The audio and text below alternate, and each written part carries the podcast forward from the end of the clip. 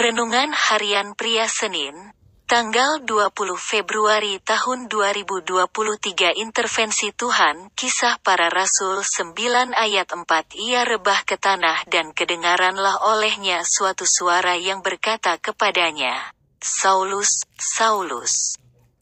Mengapakah engkau menganiaya aku? Sebuah kisah yang sangat luar biasa yang bisa kita pelajari dari kehidupan Saulus sang penganiaya jemaat mula-mula.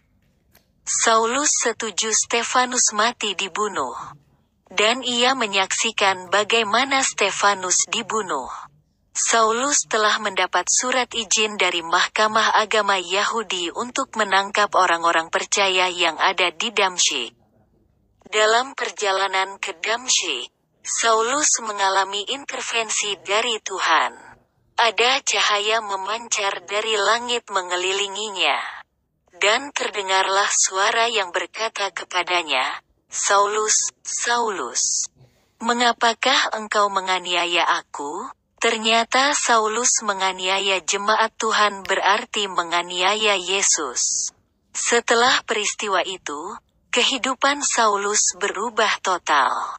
Ada banyak kebenaran yang bisa kita dapatkan melalui kisah ini. Ini membuktikan bahwa orang-orang percaya benar-benar adalah tubuhnya Yesus dan Yesus adalah kepalanya. Jadi janganlah kita takut, karena hidup kita adalah bagian dari hidup Yesus. Dan ini juga membuktikan bahwa Tuhan sanggup menjamah siapa pun dia yang menolaknya. Itulah sebabnya kita harus setia mendoakan orang-orang yang belum percaya kepada Yesus. Kita harus juga mendoakan orang-orang yang seperti Saulus, agar mereka mengalami intervensi dari Tuhan. Mereka mengalami Yesus secara langsung dan mengubahkan kehidupan mereka dari Saulus menjadi Paulus. Refleksi diri, apa yang firman Tuhan katakan kepada Anda? Bagaimana kehidupan Anda dengan firman Tuhan itu?